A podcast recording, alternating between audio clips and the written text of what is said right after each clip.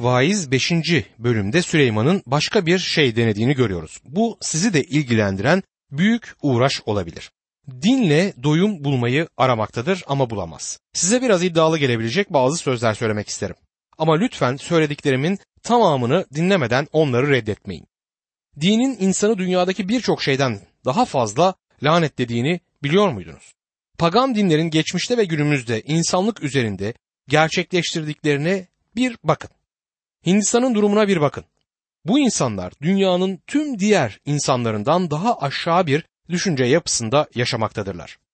Onları aşağılarda tutan dinleridir. Çin'e bakın.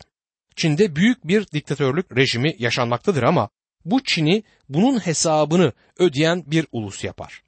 Pagan dinleri onlar için daha fazla şey yapmadı. Güney Amerika doğaüstü ve doğaaltı kaynaklar bakımından kuzeyi kadar zengindir ama bakın insanların yaşantısı nasıldır. Onların dinleri bu tür sefil yaşam sürdürmelerini sağlamaktadır. Hristiyan inancının din haline dönüştüğü liberal ülkelere bir bakın. Ülke Tanrı'ya inancı arka plana attığında, kutsal kitaba saygı ortadan kalktığında, her şeye evet, amin diyen bir düşünce minberin ardından okunmaya başlandığında ülkenin çöküşü de başlar. Dostum eğer bir din sahibiyseniz onu bırakın ve Mesih İsa'da canlı, diri bir ilişkinin peşine düşün. Ben şahsen Hristiyanlığı yani Mesih inancını bir din olarak adlandıramam. Mesih inancında dinsel tekrarlar ve şekilcilik yoktur. Hiç durup bunu düşündünüz mü bilmiyorum. Bu çok değişik kiliselerde çok değişik tapınmaların bulunmasına bir nedendir. Örneğin dilersen hamd ilahileri söyleyebilirsin. Dilemezsen söylemezsin. Mesih inancı inanlarını bir forma şekle sokmaz. Neden? Çünkü Mesih inancı kişiseldir. Hristiyan olmak demek Mesih'e güvenle bağlanmak demektir. Din insana hiçbir zaman bu konuda yardımcı olamayacaktır. Şimdi Süleyman'ı dinleyin. Çok dehşetli sözleri olacaktır dinde doyum ararken. Vaiz 5. bölüm 1. ayette Tanrı'nın evine gittiğinde davranışına dikkat et. Yaptıkları kötülüğün farkında olmayan akılsızlar gibi kurban sunmak için değil dinlemek için yaklaş diyor. Süleyman dindar biri olmaya çalışmaktadır. Tapınağa gidiyor ama aynı zamanda da uyarıda bulunuyor. Yapabildiğince az yap, ağzını kapat, git ve otur. Ama Allah aşkına kendini hiçbir şeye bağlama. Vaiz 5. bölüm 2. ayette devam ediyor. Ağzını çabuk açma. Tanrı'nın önünde hemen konuya girme. Çünkü Tanrı gökte, sen yerdesin. Bu yüzden az konuş. Burada uyarmaktadır. Hislerine kapılarak sakın bir karar verme. Sinemalarda, futbol tribünlerinde bağır ama kilisede sus. Sakın bir yerin altını imzalayayım deme. Eğer bir ev kiralamak istiyorsan kontratın altını elbette imzalayabilirsin ama Tanrı için sakın ola imzanla bir sorumluluk altına girme diyor. Dostum Süleyman bunu deneyen tek kişi değildi. Bugün birçok mutsuz insan var. Kendilerini asla tam olarak vermiyorlar. Sadece tatlı bir ayinin ruhlarını okşamasını ister bu kişiler. Bundan daha başka bir çıkmaz yol olamaz. Vaiz 5. bölüm 3. ayette çok tasa kötü düş, çok söz akılsızlık doğurur der. Kiliselerde söylenmemesi gereken pek çok şey söyleniyor. Vaiz 5. bölüm 4. ayette Tanrı'ya adak adayınca yerine getirmekte gecikme. Çünkü o akılsızlardan hoşlanmaz, adağını yerine getir diyor. Eğer Tanrı ile bir işin yoksa bir davete evet demeye kalkışma. Bir toplantıda bazı eleştirilere uğradım. Sebebi ise gençleri öne davet ederek imana çağırmamam oldu. Bu bir nevi oyun bozanlıktı. Oysa gençlerin bulundukları yerde Mesih İsa için bir karar vermelerinin daha iyi olacağı düşüncesindeydim. Biliyor musunuz kendilerine bir şey olmadığını anladıklarında kaç kişi öne bu toplantılarda gelir? Tanrı'ya adak adayınca yerine getirmekte gecikme, yeminini bozma. Tanrı'ya karşı değil. Tanrı'ya sözler verebilirsin. Bunları yapmakla, onunla her işini yoluna koyduğunu da sanmamalısın. Ortalıkta bir sürü anlamsız dinsel konuşmalar ve dinsel vaatler var. Anlamsız çünkü asla yerine getirilmiyorlar. Biliyor musunuz gerçekte Tanrı adaklara ilişkin bir yasayı vermiştir. Kutsal kitabın Leviller 27. bölümünü okumanızı öneririm. İleride bu konuya daha geniş değineceğiz. Sevgili dostum, Tanrı'ya adak adadığında ne söylediğini iyi bilmelisin. Çünkü Tanrı bunu senden isteyecektir. Ortalıkta pek çok İncil müjdecisi var ki artık müjdelemiyorlar. Birçok vaiz var ki artık kürsünün arkasında durmuyor. Birçok inanlı var ki nerede olduklarını bilmiyorlar. Çünkü Tanrı'ya ne söz verdiklerini ağızlarından çıkanı bilmiyorlar.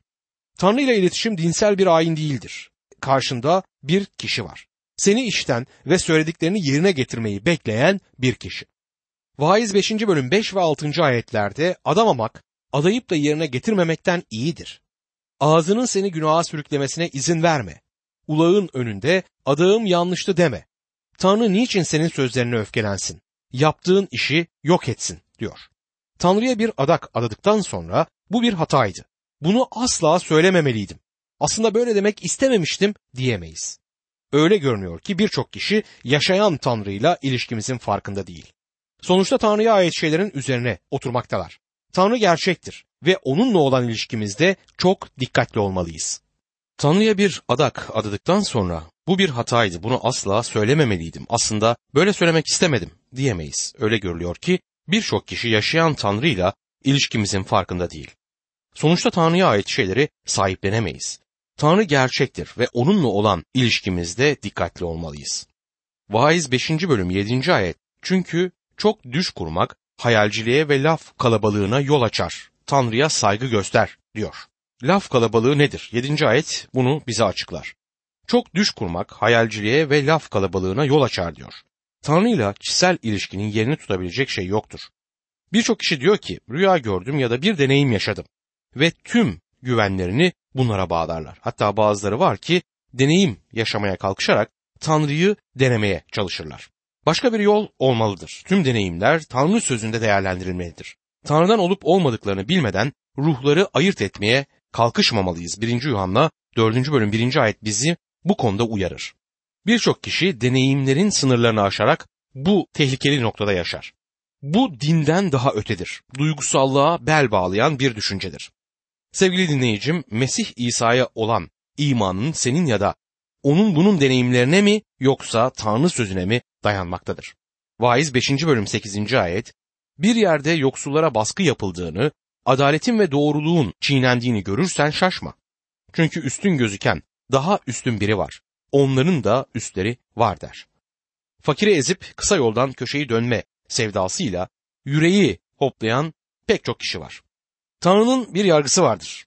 Çünkü üstü gözeten daha üst birisi var diyor Tanrı sözünde. Tanrı olup bitenleri görüyor. Öyle inanıyorum ki her Mesih inanlısı bir parçası olduğu programda rüşvet ve çürüklük gördüğünde oradan ayrılmalıdır. Eğer bir yerde rüşvet görürseniz inanın bana Tanrı olup biteni görmektedir ve yargı günü Tanrı buna bir karşılık verecektir. Dünya tarihi bununla dolup taşmıştır. Tanrı hükümetlerin yoksullara yaptığını görür. Yoksullar hükümetleri düşürebilirler. Fransız ihtilali buna bir örnektir. Fransız ihtilalinde ya da başka durumlarda olanlar iyi şeyler değildi. Korkunç bazı noktalar yaşandı. Sanıyorum ki birçok fakirin öcünün alındığı çürük ulusa Tanrı'nın yargısıydı bu. Tanrı'nın yoksulun kurtuluşu üzerine söyleyeceği çok şey vardır. Rab İsa bin yıllık barış döneminde dünyaya krallık etmeye geldiğinde herkes bilecek ve görecek ki şimdiki yönetici gerçekten ezilmişler için gelmiştir ve onlar için çalışır. Orada onlara adalet ve hak olacaktır. Onun fakirlere fitre ve sadaka sistemi kuracağını sanmıyorum. Ama her kişi payına düşeni alacaktır ve hakkına kavuşacaktır. Bu bizi Süleyman'ın yaşamda doyum bulmaya çabalarken geldiği bir başka noktaya getirir. Gördüğümüz gibi bilimle uğraştı, doğa yasalarını araştırdı, hikmet ve felsefe konularına gönül verdi, sefa sürmek ve materyalizm konularına da girdi. Yani bir anlamda bugün için, şimdi için yaşadı. Kaderci oldu, bencilliği tattı, kendisi için yaşamayı denedi. Sonunda din ve dinsel eylemlere yöneldi. Süleyman şimdi bir başka konuya dalmak noktasındadır. Süleyman bulunduğu pozisyon bakımından diğer herkesten kazanç ve zenginlik bakımından üstündü. Sanıyorum dünyadaki gelmiş geçmiş en zengin insandı. Kendisini altın toplamaya verdi ve dilediği her şeyi satın alabilirdi. Süleyman'ın zenginliği sonuçta ulusun düşüşündeki en büyük etken olmuştur. Onları çevreleyen ulusların açgözlülüğü bu zenginliği görünce taştı. Tanrı İsrail'in etrafına koruyucu bir duvar çevrelemişti. Ama bu duvar parçalandı ve Tanrı uluslara İsrail'e girmeleri ve talan etmeleri için izin verdi. Kazançta ve mal çokluğunda alınan zevke yönelerek Süleyman bu noktada doyum aramaya başladı. Vaiz 5. bölüm 10. ayette parayı seven paraya doymaz. Zenginliği seven kazancıyla yetinmez. Bu da boştur diyor. Bir firma sahibi yıl sonu geldiğinde bilançoyu gözden geçirir. Diyelim ki çok karlı bir yıl geçirdiğini görür. Ama bu onu gerçek anlamda tatmin etmez. Banka hesabı kabarık birisi kendisine güven sunan parası karşısında yine de tatmin olmayacaktır. Zenginlik yaşama doyum getiremez. Zengin olmak aslında yanlış değildir. Kutsal yazısı zenginliği suçlamaz. Para sevgisini kutsal kitap suçlar. Paranın kendisi değil ama tüm kötülük köklerinin başı para sevgisidir diyor 1. Timoteus 6. bölüm 10. ayette. Malı zenginliğin yararları için toplamak yanlıştır. Cimri para düzdür, onları istifleyelim der. Savurgan, yuvarlak, onları yuvarlayalım diyecektir. Her ikisi de yanlıştır. İnsanın para karşısındaki tutumu özel bir konudur. Para sisteminde yanlış olan nokta yoktur. Yanlış olan bu sistemin içindeki kişilerdir. Yani para sevgisidir yanlış olan. Para sevgisi zenginliğin yararlarından faydalanmak için, insanları zengin olmak için çabalamaya itmektedir. Sırf paranın ve para kazanmanın hatırına insanları bir araya getirmiş, bir araya kenetlenmiş olarak görüyoruz. Bir komedyenin söylediklerini ilgiyle dinliyordum. Oyuna katılanlara ve emeği geçenlere teşekkürlerini sundu. Güzel bir konuşmaydı ama içinde nükteden eser yoktu. Sona geldiğinde tüm bunu bir tek şey için yaptık dedi ve durakladı. Açgözlülük. Evet bu eseri ortaya koymaları için onları bir arada tutan neden buydu. Açgözlülük. İş dünyasını bir arada tutan parça da budur. Mafyayı bir arada tutan sebep de açgözlülüktür. Büyük organizasyonları bir arada tutan da budur. Şimdi belirtmeliyim ki birçok ihtiyacı olan ve fakir fukara ortadayken bir kişinin ya da bir organizasyonun bunca para ve malı biriktirmesine karşıyım. Bu katı bir tutum olarak görülebilir ama bu konuda bir şeylerin yapılması gerektiğine inanıyorum. Hindistan buna bir örnektir. Halk fakirlik içinde boğuşurken mihraceler para içinde yüzer. Tanrı bu tür şeyleri yargılar ve yargılayacaktır çünkü bunu yapan para sevgisidir. Dünyada Tanrı tanımazlıktan uzak kapitalizm, Tanrı sayarlıktan uzak iş dünyasında hüküm sürer. Para sevgisi eğer insan Tanrı yüceliği için para kazanabilseydi harika olurdu. Harika olacaktı eğer insan Tanrı yüceliğinde kullanılabilecek para için çalışsaydı. Para doğru amaç doğrultusunda kullanılabilseydi muhteşem olurdu. Bizi açgözlükten uzak tutabilecek tek şey elbette Mesih İsa'nın yüreğinde bulunmaktır. Vaiz 5. bölüm 11. ayet Mal çoğaldıkça yiyeni de çoğalır. Sahibine ne yararı var seyretmekten başka diyor. Çok olsun diye çoğaltmaya çabalamak iyi değildir. Bu iş dünyasında geçerli olduğu gibi aynı zamanda inanlı bir kuruluş ya da kilise içinde geçerli bir kuraldır. Ben bunu birçok kişisel deneyimlerimden öğrendim. Yıllar önce bir kilisede vaizlik yaparken daha büyük olmak için, büyümek için büyük bir kilise olmanın baş ağrısından başka bir şey olmadığını gördüm. Tat yoktu, sevinç yoktu. Rab bana onun yüceliği için büyümenin yaşamın amacı olduğu gereğini öğretti. Bu hedefi gözden kaçırmamaya gayret ediyorum. Ve kendi kendime Tanrı sözünden dışarı sakın çıkma diye kendimi uyarıyorum. Vaiz 5. bölüm 12. ayette. Az yesin çok yesin. İşçi rahat uyur ama zenginin malı zengini uyutmaz diyor. Çalışan insan çok fazla yiyemez. Bu onu oburluktan korur ve sanırım bu nedenle de rahat bir uyku uyuyabilir. Zengin adam bolluktadır. Ağzına layık ve lezzetli yemeklerin sofrasına oturur. Sürekli böyle yaşayarak gün gelir bunlardan sıkılır. Bu yiyeceklerin karşısında iştahını kaybeder. Bunun dışında malı mülkü konusunda kaygıları da taşıyacaktır ve bu kaygılardan dolayı onun gözüne uyku girmeyecektir. Bir tatil sırasında oldukça yıldızı bol bir otele yerleştik grubumuzla birlikte. Otelimizdeki insanların gerçekten göründükleri kadar mutlu kişiler olmadığını fark ettim. İyi vakit geçirmek için birçoğunun olmak istediği yer burasıydı ama evde bıraktıkları konusunda kaygıları vardı. Bir bayan mücevherlerini koyabilmek için tam yarım saat kiralık kasanın açılmasını bekledi. Bir başkası durmadan odasına gidip geldi. Acaba giysilerim çalınır mı diye düşünüyordu. Bizim böyle bir derdimiz olmadığı için seviniyoruz. Zengin kadın dert sahibidir. Elbette değeri milyonları aşan takıları bu derdi ona yükleyecektir. Zenginlik kaygıların sayısını üst üste katlar. Belki Rab bunun için zengin olmamı istemedi bilmiyorum. Vaiz 5. bölüm 13 ve 14. ayetlerde güneşin altında acı bir kötülük gördüm. Sahibinin zararına biriktirilen ve bir talihsizlikle yok olup giden servet, böyle bir servet sahibi baba olsa bile oğluna bir şey bırakamaz diyor. Zenginlik birçok kişiye yarardan çok zarar getirecektir. Çoklukla gördüğümüz yoksulun zenginden daha mutlu olduğu gerçeğidir. Denilen şu, insan servet biriktirir ve onu oğluna bırakır. Ve oğul kendisine kalanın altından girer, üstünden çıkar, elindekini avucundakini savurur. Bugünlerde insanlar bu konuda daha akıllı davranmaktadır. Servetlerine bir denetimci atıyorlar ve oğul belirli miktarda harcama yapabiliyor. Böylelikle aile servetleri korunmuş oluyor. Ortalıkta bir sürü anadan doğma multimilyarder zengin var. Zenginler çünkü mirasa kondular. Parayı kullanmaya ehliyetli, layık kişiler değiller ama toplumda bir etkinlikleri var. Günümüzün bir başka sorunu da budur. Halklar ve ırklar arasındaki ayrımdan daha köklü ve keskin zengin ile yoksul arasındaki ayrımdır. Her zaman bu sınırlar olmuştur. Zengin kişilerin güttükleri politikayı anlamak güç olmasa gerek. Ellerinde paraları var ve bunu ellerinden kimse alamaz. Bunun için siyasette etkileri bu yönde olmaktadır. Sonunda yoksulun sırtına yüklenen yüksek vergiler ve hızlı fiyat artışı karşımıza çıkar. Zengin kendisini bir kuruş vergi ödemesi gerekmeyen yasa tasarılarını ve bu yolla çaba harcayan politikacıları ve partileri desteklemektedir. Yoksulun gözüne kül atılır burada. Süleyman bu durumun farkına vardı ve bu nedenle bu konuya değindi. Süleyman zenginliğin yaşama doyum getirmeyeceğini ve yaşam sorunlarına bir çözüm sağlamayacağını anladığını söyler. Süleyman'ın özdeyişleri 6. bölümde kazançta ve mal çoğaltmaktan hoşlanmak yoluyla yaşamda doyum arama çabasına son verildiğini görüyoruz. Vaiz 6. bölüm 1 ve 2. ayetlerde güneşin altında insana ağır gelen bir kötülük gördüm. Adam vardır, Tanrı kendisine mal mülk saygınlık verir. Yerine gelmeyecek isteği yoktur. Ama Tanrı yemesine izin vermez. Bir yabancı yer.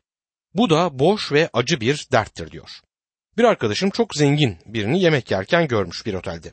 Önüne birkaç parça tatsız tutsuz şey koymuşlar yemesi için. Çünkü sağlık problemi vardı. Sonra aynı yerde çalışan bir garsonu yemek yerken izlemiş.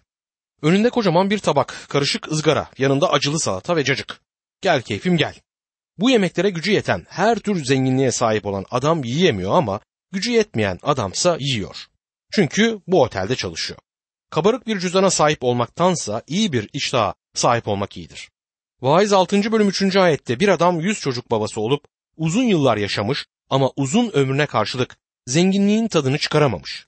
Bir mezara bile gömülmemişse düşük çocuk ondan iyidir derim diyor. Zengin adam yalnız üç öğün yemek yiyebilir. Aynı anda yalnız bir yatakta uyuyabilir. Yoksul adamdan daha uzun yaşayamaz. Nedenli çok doktoru olsa da bu yaşamdan ayrıldığında beraberine hiçbir şey almayacaktır. Kefenin cebi yok demiş atalarımız. Eyüp zengin bir adamdı ve dünyaya çıplak geldiğini ve çıplak gideceğini belirtti. Yaşamı mutluluk getirmeyen ve sonra bir işe yaramayacak olan kazanç peşinde koşarak geçirmek doğru değildir. Birçok kişi yaşamını bu boş yolda harcayıp telef edip gider. Süleyman'ın özdeyişleri 7. bölümde Süleyman'ın yaşadığı son deneyimi görüyoruz. Süleyman yaşamına sevinç ve doyum getirebilecek her yolu güneşin altında denedi. Bilimle uğraştı, doğa yasalarını inceledi, bunların ona doyum getirmediği sonucuna ulaştı. Ardından felsefe ve psikoloji konularına daldı. Bunlar da onu tatmin etmedi. Sefa ve materyalizm sınırlarını araştırdı. Günümüzün sevilen ve tutulan felsefesi kaderciliğe de kendisini verdi. Bencilliği ve kendisi için yaşamayı denedi. Dine özendi. Hiçbir din tatmin edici olmadı. Çünkü insan yüreğine doyumu getirebilecek tek kişi İsa Mesih'tir. Zenginlik Süleyman'ın denediği bir diğer alandı. Dünyanın en varlıklı adamıydı ama servet onu içte ve dışta doyuma ulaştırmadı. Şimdi onu bir başka deneyimi yaşarken görüyoruz. Ahlak ya da yeni Türkçe deyimlerle söylersek sağ töre dediğimiz şeydir. Bu insanlara sevapçılar adını vermek alaycı olmaz sanırım. İnsanların çoğunluğunun yaptığı budur. Sevap kazanmak ve bu yolla Rabbin gözüne girmek. Dostum, sevapçılar takımı Rabbe hoşnut edemez. Bir kötülük ettim, bir günah işledim, şimdi de bunların yerine biraz sevap yapayım. Böylece bir denge kurarım düşüncesi sevapçıları oluşturur. Bu yolla belki birilerini kandırabilirsiniz ama Tanrı'yı hayır. İşlediğin günahları nereye saklayacaksın? Tanrı'nın adaleti ve kutsallığı karşısında birkaç sevabınla nasıl durabilirsin? Her türlü kötülüğü et. Onun bunun hakkını çal, sevgi ve doğruluk ilkelerinde yaşama, fakirin fukaranın hakkını ye, yanı başında insan kardeşinin acılarına, sorunlarına aldırış etme, sonra da iki sevap işleyip Tanrı'nın gözünü boyamaya çalış. Olacak iş değildir. Hem sonra bizim en iyi işlerimiz bile Tanrı'nın gözünde kirli paçavralar gibidir diyor Tanrı sözü. Bu nedenle sakın sevap işleriyle Tanrı'nın önüne çıkma gayretine girmeyin. Günahlarının Tanrı tarafından affedilmesi için Rabbin lütfuna sığın.